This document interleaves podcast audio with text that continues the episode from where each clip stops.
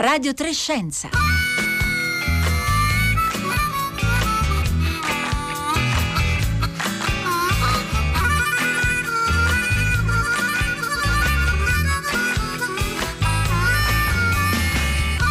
Buongiorno da Marco Motta, bentornati all'ascolto di Radio Trescenza. Insieme a me vi salutano anche Giulia Nucci oggi alla regia, Paola Brai alla parte tecnica, oltre naturalmente ai colleghi che hanno lavorato, stanno lavorando eh, da casa su queste e le altre eh, puntate, Roberta Fulci, Paolo Conte, Rossella Panarese, che naturalmente stiamo eh, continuando qui a Radio 3 a mettere in atto le misure di distanziamento. E proprio all'inizio di questa eh, pandemia di Covid-19, quando si è cominciato a discutere, a ragionare concretamente delle misure per cercare di ridurre la circolazione del virus. Si è iniziato a citare, eh, per esempio, la nascita della quarantena nel Venezia del 300, poi sempre più spesso a fare riferimenti, confronti con le grandi epidemie del passato, dalla peste alla spagnola di un secolo fa. E allora è sensato, è utile fare questi confronti, considerate le ovvie differenze nelle conoscenze medico-scientifiche, ma anche nelle condizioni igieniche e, e sociali delle popolazioni, a secoli di distanza magari. O possiamo comunque eh, ricavare qualche indizio utile per capire anche il futuro eh, che ci aspetta. Allora oggi proviamo a ragionare su questi temi con l'aiuto di uno storico della medicina che tra poco vi presenterò e anche naturalmente delle vostre domande, dei vostri commenti, eh, dei vostri anche riferimenti storici se volete eh, farli. Eh, aspettiamo eh, i vostri messaggi eh, via sms o whatsapp al 335 5634 296 oppure via Facebook e Twitter.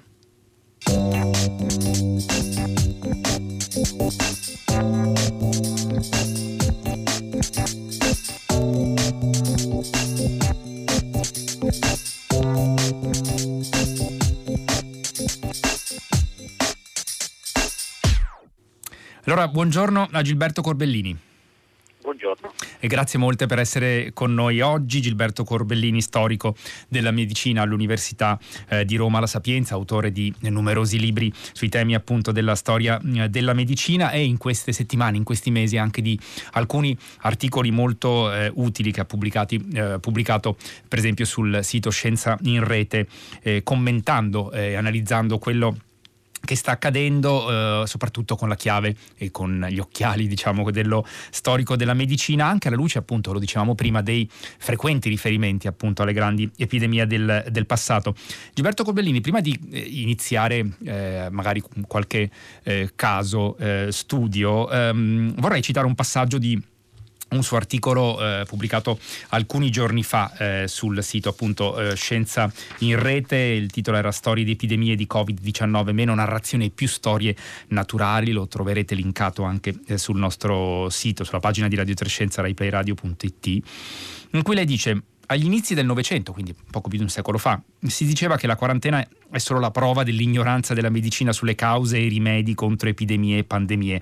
Il giudizio vale ancora, eh, chiedeva in questo articolo, perché insomma Gilberto Cobellini da una parte diciamo, sottolineiamo giustamente che le nostre conoscenze eh, medico-scientifiche, le capacità anche di eh, mettere a punto eh, terapie, di lavorare su vaccini sono enormemente cambiate nel giro di eh, un secolo. Dall'altra però in questa fase l'isolamento, la quarantena, eh, appunto eh, pratiche che sono state utilizzate anche secoli fa, eh, continuano ad essere le armi più forti per ridurre la circolazione del virus. Beh, sì, sono le armi più forti perché comunque se, i, se, se, se gli aerei parassiti si trasmettono per contatto principalmente o comunque attraverso eh, appunto, la, la, la saliva, eh, questa, il distanziamento, insomma mettere una separazione fisica, io preferisco sempre usare il termine distanziamento fisico piuttosto che sociale, perché quando stiamo facendo un distanziamento sociale fortunatamente eh, il distanziamento fisico è stato usato largamente nel passato e lo si faceva anche nella medicina antica, insomma si era più o meno intuito che non si deve avere contatto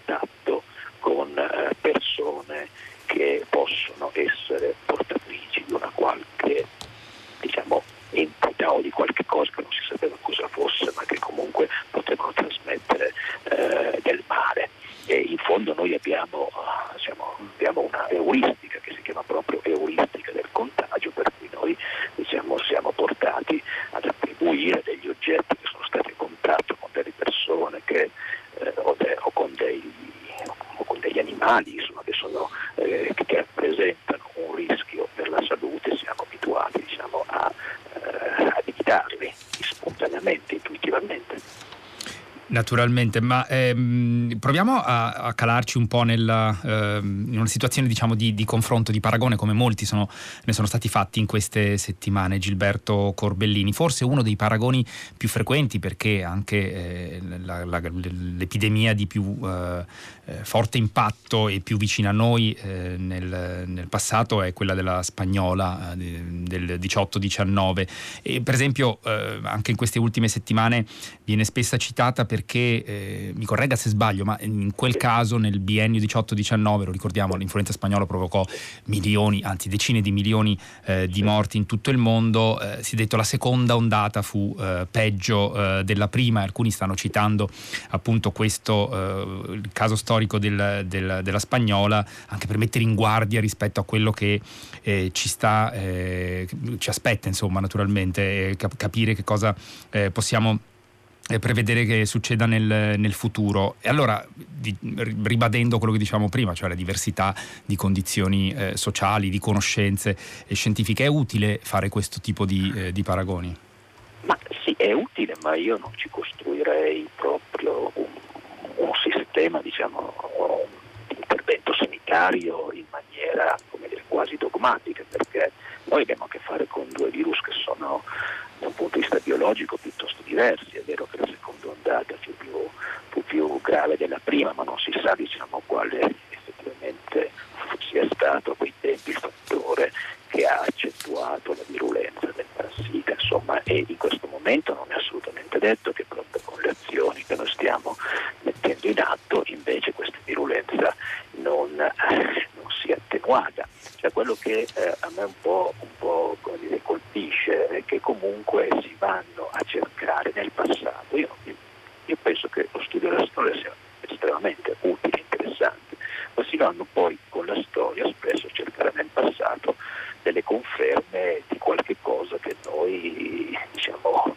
non dico auspichiamo, ma comunque a cui cominciamo ad applicarci per cercare di dimostrarlo e invece di ragionare attraverso procedimenti di falsificazione andiamo a ragionare attraverso la ricerca di conferma di quello che pensiamo già. Un esempio?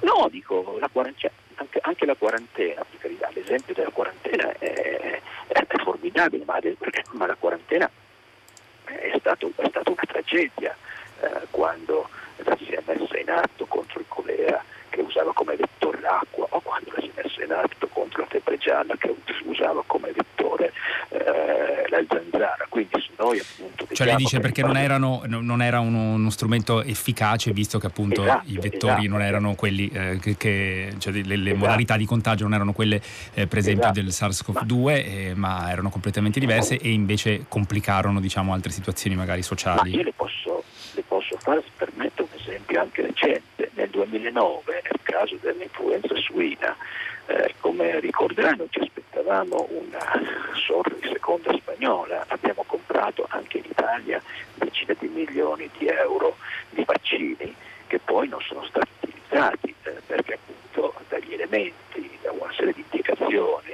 e questo vuol dire i massimi esperti, quindi hanno sbagliato non solo l'OMS ma anche i scientifici di Atlanta, tutti si aspettavano che date le caratteristiche di quel virus ci sarebbe stata un'esplosione pandemica eh, molto molto grave e invece non c'è stata, quindi per carità noi dobbiamo fare di tutto in termini di prevenzione, ma dobbiamo anche renderci conto che eh, le epidemie e le pandemie sono di processi darwiniani, non sono di processi, come ho scritto in un altro articolo su Scienze in Rete, sono di processi hegeliani, cioè non è che dobbiamo imporre le nostre razionalità anche scientifiche alla realtà, e poi aspettandoci che questo si comporti esattamente come ci aspettiamo noi, insomma dobbiamo essere piuttosto flessibili e anche farci qualche domanda in più al di là del valore di R0 che francamente mi sembra che sia diventato una sorta di mantra in questo periodo. Allora Gilberto Cobellini, eh, siccome anche gli ascoltatori ci segnalano che le, la sua voce non si sente eh, così bene, proviamo a eh, richiamarla ehm, in modo da eh, sperare di ottenere una qualità eh, audio eh, migliore. E nel frattempo stanno arrivando i primi messaggi al 335 5634 296 che insomma un, per esempio una questione che ci pone un ascoltatore o un'ascoltatrice che non, non si firma è la domanda alla spagnola come è terminata? E adesso lo chiederemo a ehm, Gilberto Corbellini, anche perché è utile anche in termini di eh, confronto con altre grandi epidemie del passato capire quali sono i fattori in gioco quando appunto un'epidemia giunge al termine, eh, perché ci sono anche dei fattori ecologici, scopriremo tra poco come nel caso eh, della peste. Poi torneremo Sicuramente invece a ragionare su quest'ultimo aspetto che citava Gilberto Corbellini eh, quando parlava della, eh, dell'influenza, dell'epidemia di influenza suina eh, nel 2009, eh, che ruolo ha giocato in termini poi di eh, preparazione a, eh, a, quello che poteva avvenire ed è avvenuto, ovvero l'arrivo di una grande pandemia globale. Allora Gilberto Corbellini ci sente? Io vi sento. Eccoci, adesso va un po' meglio, eh, direi. Allora, le vorrei girare innanzitutto eh, la domanda che è arrivata, lo citavo poco fa, al 335 5634 296. La spagnola come è terminata, ci chiedono? Ah, belle domande, nessuno lo sa. La spagnola probabilmente è terminata con un... un eh, le epidemie evolvono, cioè i virus evolvono, eh, non, non, c'è nulla da fare, noi non abbiamo il tempo più eh, o quantomeno ci vuole molto tempo per le nostre specie per evolvere, ma loro evolvono in tempi rapidissimi. Allora mo- la, la spiegazione più probabile della fine della spagnola è stata che anche sulla base delle misure di contenimento, quindi di distanziamento che sono state messe in atto e comunque quando diciamo, ha fatto un certo corso è uscito un ceppo meno eh, virulento degli altri e quindi è, spa- è sparita diciamo, dall'orizzonte della visibilità ed è rimasta sotto traccia praticamente fino agli anni 60 quando H1N1 è ritornato in, in, in, a farsi vedere. Posso dire, insomma, se, se questo agente patogeno, questo SARS-CoV-2, eh, fosse eh, diciamo, entrato nella, nella, in, circolo, in, circolo, ai tempi della spagnola o forse prima o anche un decennio dopo, le, popol- le popolazioni umane non se ne sarebbero neppure accorte, probabilmente, dato che appunto colpisce delle fasce di popolazione che normalmente eh, diciamo, muoiono prima, no, sono quelle che muoiono più frequentemente, erano meno gli anziani, probabilmente c'erano anche meno persone Perché, con malattie cardiovascolari. Gilberto Corbellini, mi scusi la interrompo, ma nel caso della spagnola il, diciamo, era un po' invertito il rapporto tra eh, popolazione eh, eh, diciamo, anziana e giovane co- colpita, nel senso che in quel caso furono esatto. più colpiti i giovani, perché esatto, si sa? Esatto, esatto, esatto. Per quello la spagnola spaventò così tanto. Cioè, se lei pensa che per, nella, nella, nella, pandemia russa del 1889-90 eh, morì più di un milione di persone, ma queste persone che morivano erano tutte persone anziane e bambini. Quando arrivò la spagnola, quello che spaventò era che per, morivano i giovani adulti come conseguenza del fatto che il nuovo virus che aveva fatto sicuramente un salto di specie, scatenava delle risposte immunitarie devastanti ed erano le risposte immunitarie che uccidevano, uccidevano i malati. E questa insomma è una differenza eh, sostanziale. Ehm, dunque, eh, Giuseppe ci scrive a proposito proprio della spagnola, si dice che ha fatto più morti della guerra mondiale, eh, appena finita, quindi la prima eh, guerra mondiale. In riferimento alla platea di persone coinvolte, è giusto questo confronto? Io penso di no, dice Giuseppe. No, io penso, quanti, quanti ne sono morti eh, per spagnoli nessuno lo sa, si va da circa 30 milioni a 70 milioni. Se noi, non, non, noi non sappiamo quanti sono morti in Asia eh, o quanti ne sono morti in Africa, quindi fare questi paragoni no, non lo so quanto serve, però sono, è, è, sicuramente stata la, la, la, la, eh, la pandemia unica, cioè come, come, come, malattia unica che ha, che ha, fatto, che ha fatto più vittime. Ecco, tra l'altro rispetto a quello che dicevamo uh, prima di come, eh, come, si svolse diciamo, anche l'evoluzione del rapporto tra il virus e eh, i sistemi immunitari eh, delle, delle, delle, persone, della popolazione eh, umana, rimando anche alla puntata che abbiamo eh, fatto ieri con l'immunologo Vincenzo Barnaba, la conversazione che ho avuto con Rossella Panarese, perché anche su questi temi, proprio dal punto di vista dell'analisi del sistema immunitario, abbiamo ragionato. Mm, Gilberto Corbellini, stavo citando citando prima il fatto che eh, visto che eh, ci, ci, chiedeva questo ascoltatore come è finita la, la, per esempio l'epidemia di Spagnola, sono tanti i fattori in gioco da eh, considerare nella eh, dinamica evolutiva diciamo, di une, un'epidemia. In certi casi ci sono anche fattori ecologici, come lei ricorda in questo articolo in Scienze in Rete che citavamo, per esempio nel caso della peste, che lo sappiamo insomma ha funestato eh, davvero, ha ucciso eh, probabilmente decine, centinaia di milioni di persone eh, tra il 300 e il 600 e poi naturalmente anche molto prima nell'antichità. Eh, c'è, una, eh, ragione, c'è anche una ragione ecologica che eh, spiega, che aiuta a, a, capire perché a un certo punto la peste non fu più così un grande problema. Sì, diciamo che tutte le epidemie e le pandemie hanno una base ecologica, noi le possiamo diciamo, capire soltanto in un quadro ecologico che va al di là della stretta relazione tra l'ospite umano e il parassita, soprattutto quando sono di, mezzo dei, dei, dei, vettori. Nel caso della peste è molto interessante perché insomma, la peste non era una malattia dell'uomo, era una malattia dei ratti eh, e quindi la pulce che portava al proprio interno, che albergava al proprio interno il parassita, quando morivano i ratti si, eh, si andava a nutrire sull'uomo e quindi gli trasmetteva, gli trasmetteva il parassita Yersinia pestis. Ora, una delle spiegazioni del fatto che la peste ha cominciato a declinare poi alla fine del Settecento e sostanzialmente a sparire dall'Europa è che durante il 600, quando in Europa vi furono una serie di microglaciazioni, eh, la popolazione del Rattus rattus, che era il vecchio ratto, insomma, che era quello che andava sulle navi, che quindi trasferiva anche la peste da un, un, un, un luogo all'altro, è stato sostituito quel rattus dal Rattus un'altra specie e che è più resistente al parassita. Quindi questo cambiamento della popolazione di ratti, il fatto che le, le condizioni abitative cominciavano a migliorare, le persone cominciavano a stare attente alla, alla loro igiene, eccetera, sono stati tutti fattori che hanno praticamente sconfitto in modo definitivo per, per, per i paesi moderni la, la peste.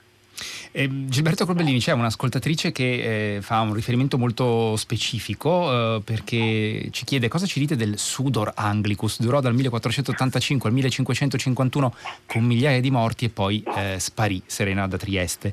Eh, che cosa possiamo dire? Non c'è, nessuno, nessuno sa dire nulla.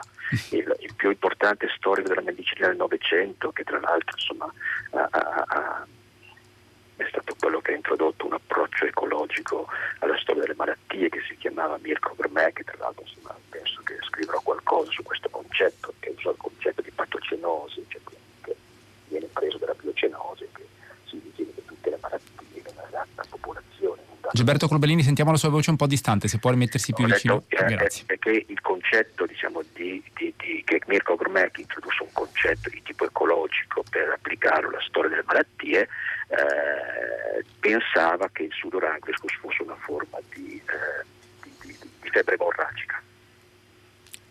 Però nessuno lo sa. Nessuno eh, lo sa. Però nessuno, eh, nessuno lo sa. Um, Gilberto Corbellini, um, torniamo un po' al, eh, all'oggi. Anzi, prima voglio, girarle un messaggio di un ascoltatore perché magari eh, appunto ci aiuta anche a ragionare sempre sul, su questi confronti, perché diciamo appunto le condizioni eh, nel corso dei secoli sono molto cambiate, le condizioni igieniche, eh, sociali, le, le, conoscenze naturalmente medico-scientifiche dalla metà, dalla fine dell'Ottocento abbiamo cominciato a capire qual era la, la genesi di queste, di queste, epidemie, di queste eh, infezioni, però poi c'è l'aspetto anche a cui si guarda molto eh, diciamo di, di percezione sociale, di come certo. le persone hanno vissuto eh, queste esperienze eh, così eh, funeste. Allora c'è Salvo che dice le popolazioni che subirono la peste, che percezione ebbero di quell'evento? Allora fare eh, una sorta di, di, paragone diciamo, tra come eh, chi ci ha preceduto visse eh, quelle, queste, queste, epidemie nel passato, magari anche nel passato più recente come la spagnola, e come la stiamo vivendo oggi, ci, ci dà qualche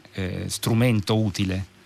Beh, siamo messi molto meglio oggi, non c'è alcun dubbio, conoscere in qualche modo anche eh, l'idea che possiamo in qualche maniera tenere eh, sotto controllo la malattia. Certo che noi dobbiamo però tenere presente un fatto importante, eh, e cioè che il nostro cervello si è evoluto per centinaia di migliaia di anni in condizioni dire, demografiche molto diverse. I nostri antenati cacciatori raccoglitori vivevano in piccole bande dove, eh, di 150-200 persone dove non potevano svilupparsi delle infezioni acute. Quindi soltanto dopo la transizione all'agricoltura che il paiolo, la tubercolosi, eh, la malaria e poi il morbillo eccetera cominciano a, dire, a circolare nella popolazione umana, quindi le persone cominciano a vedere morire a eh, nugoli eh, altri loro diciamo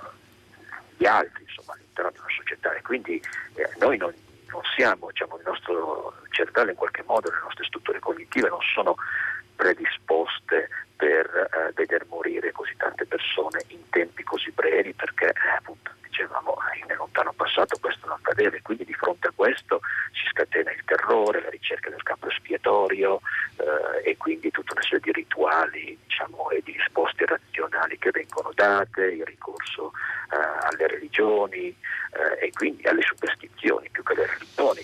E quindi fino a quando non sono arrivati gli strumenti concettuali anche, anche tecnici insomma, che sono stati introdotti dalla medicina scientifica, eh, beh, insomma, le persone erano completamente, completamente inerti di fronte alle, alle pandemie. Eh, Gilberto Corbellini, possiamo dire che eh, c'è anche però un fattore di dire, rimozione collettiva di questi eh, grandi eventi, almeno nella percezione eh, comune, al di là poi naturalmente della letteratura specialistica, degli studi eh, come quelli che fa lei di, di eh, storia della medicina, perché c'è, c'è, un articolo che ha pubblicato qualche giorno fa sul New Yorker ehm, David Quammen, il giornalista scientifico, autore di quel libro Spillover, sì. di cui tanto si è tornato sì. a parlare in queste settimane per le capacità che aveva avuto anche molto efficaci narrativamente di eh, mettere in guardia, di far capire che eh, all'orizzonte ci poteva essere una nuova eh, pandemia, una nuova eh, zoonosi. Eh, questo articolo si intitola Perché non, era, non, non, siamo stati pronti per il eh, coronavirus e tra le altre cose David Quammen eh, intervista Ali Khan che è stato un, un dirigente del, dei CDC di Atlanta, i centri di, di controllo eh, delle malattie di Atlanta, che dice una, abbiamo avuto una mancanza di immaginazione. E, e allora, nonostante diciamo, le lezioni del passato, c'è anche questo fattore, non siamo riusciti a immaginarsi che potesse accadere di nuovo eh, nei termini eh, in cui è avvenuto, fatte naturalmente le debite differenze anche in passato.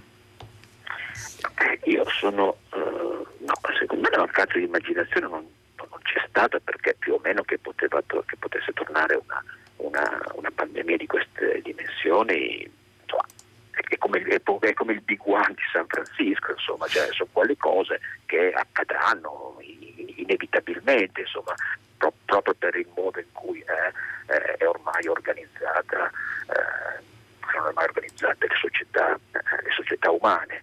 Eh, e poi c'è il problema, quindi gli epidemiologi, o meglio diciamo, i biologi che studiano le malattie, perché gli epidemiologi sono un'altra categoria, i biologi studiano le malattie, eh, si aspettavano qualcosa del genere. Quello che forse eh, manca è che, eh, come dire, eh, siccome noi comunque non immagazziniamo la storia degli eventi passati nel nostro DNA, eh, noi sappiamo che c'è stata la spagnola, ma non è che un evento così a distanza ha su di noi un effetto tale da preoccuparci oggi, perché tendiamo diciamo, a, dire, a, rimuovere eventuali e possibili rischi alla luce delle eh, maggiori opportunità che abbiamo se non prendiamo eh, le misure o se non investiamo, se non spendiamo soldi per prendere le misure per prevenire questa, una, una pandemia diciamo, di cui non sappiamo se veramente. Torno a fare l'esempio del 2009, insomma, io ecco, ho letto... Qui ho volevo letto... soffermarmi con lei perché lei ci ricordava prima appunto del, del, dell'epidemia di influenza suina nel 2009, eh, ricordiamo anche, eh, c'eravamo anche noi, facevamo eh, le, le, puntate, le reazioni di, di, molti ascoltatori che dicevano insomma qua si sta facendo allarmismo eh, per niente. Allora quell'evento eh, lì, eh, il fatto che comunque ci fu una reazione di allerta dall'OMS, si cercarono come lei ci ricordava di fare scorta di vaccini per una epidemia che poi non, non ebbe gli effetti che si eh, temevano, ha avuto eh, qualche conseguenza dal punto di vista della, della percezione dell'importanza di prepararsi all'arrivo invece di una pandemia come questa che stiamo vivendo?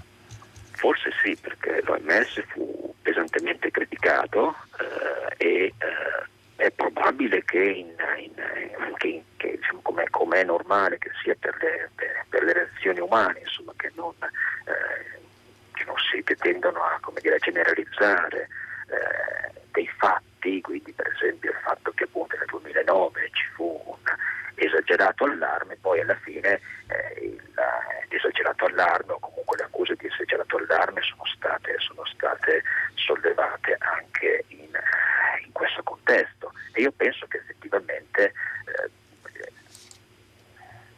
bisogna, bisogna cercare di ragionare caso per caso e fermarsi diciamo, su quegli elementi che sono veramente eh, utili e, eh, e, comparabili quando si, eh, si fanno diciamo, si guarda al passato e si vogliono utilizzare dei casi, degli esempi del passato per affrontare e capire cosa sta succedendo oggi. Eh, Gilberto Corbellini, abbiamo ancora un paio di minuti, volevo girarle um, almeno un paio di messaggi che sono arrivati. Eh, un ascoltatore torna Pronto? sul... Sì, ci sente? Eh, Gilberto Corbellini? pronto. Allora vediamo, c'è un problema col collegamento, vediamo se riusciamo a eh, ristabilirlo con Gilberto Corbellini, ehm, eh, storico della medicina. Un messaggio appena arrivato che ci chiede: ma non è fondamentale sapere come finiscono le eh, pandemie? Adesso magari se riusciamo lo eh, chiederemo, gireremo questa domanda anche eh, a Gilberto eh, Corbellini. un altro messaggio che chiede: esiste un'evidenza scientifica che sebbene non si possa sapere in che tempi anche questo virus si estinguerà come altri che causarono eh, pandemie, quindi un messaggio eh, collegato e poi ci sono domande naturalmente sul, eh, sulle origini in Asia del, del, virus. Vediamo se Gilberto Corbellini nel frattempo è tornato eh, con noi. Gilberto Corbellini mi sente? Sì, sento. Eccoci, Era, appunto c'era un problema nella connessione, il, abbiamo ancora un minuto a disposizione. Le chiederei eh, se può di rispondere al messaggio di un ascoltatore che dice, insomma, due messaggi collegati, ma eh, la, la, domanda fondamentale è non è fondamentale sapere come finiscono le pandemie, non è sempre facile però, come abbiamo capito, eh, riuscire a capirlo davvero in meno di un no. minuto. No, non è, non è facile, ma dobbiamo, noi dobbiamo però pensare che dal punto di vista, se così vogliamo dire, dei virus, dei parassiti, noi siamo la selezione naturale, cioè siamo dei processi che tentano di impedire loro di circolare e di sopravvivere. A questo punto che noi usiamo i farmaci, che noi usiamo i vaccini, che noi usiamo il distanziamento, eccetera, queste nostre azioni hanno un qualche tipo di effetto su questi parassiti e loro varieranno o cambieranno usando le mutazioni per cercare di continuare ad evolvere. Quindi noi dobbiamo sempre seguirli e stare diciamo, attenti a come che, gli interventi che facciamo diciamo, possono eh, essere efficaci, ad esempio, per ridurre la virulenza. Se questo parassita perdesse la virulenza, cioè che problema ci sarebbe se non uccide più le persone, non le manda più ecco, nei, Gilberto. Corbellini, la, la, la, ringrazio davvero, siamo eh, in chiusura, ringrazio davvero Gilberto Corbellini, storico della medicina di, dell'Università di Roma La Sapienza, di essere stato con noi a Radio Trescenza. Adesso arriva il concerto del mattino con Marco Mauceri e da Marco Motta l'augurio di una buona giornata a tutti.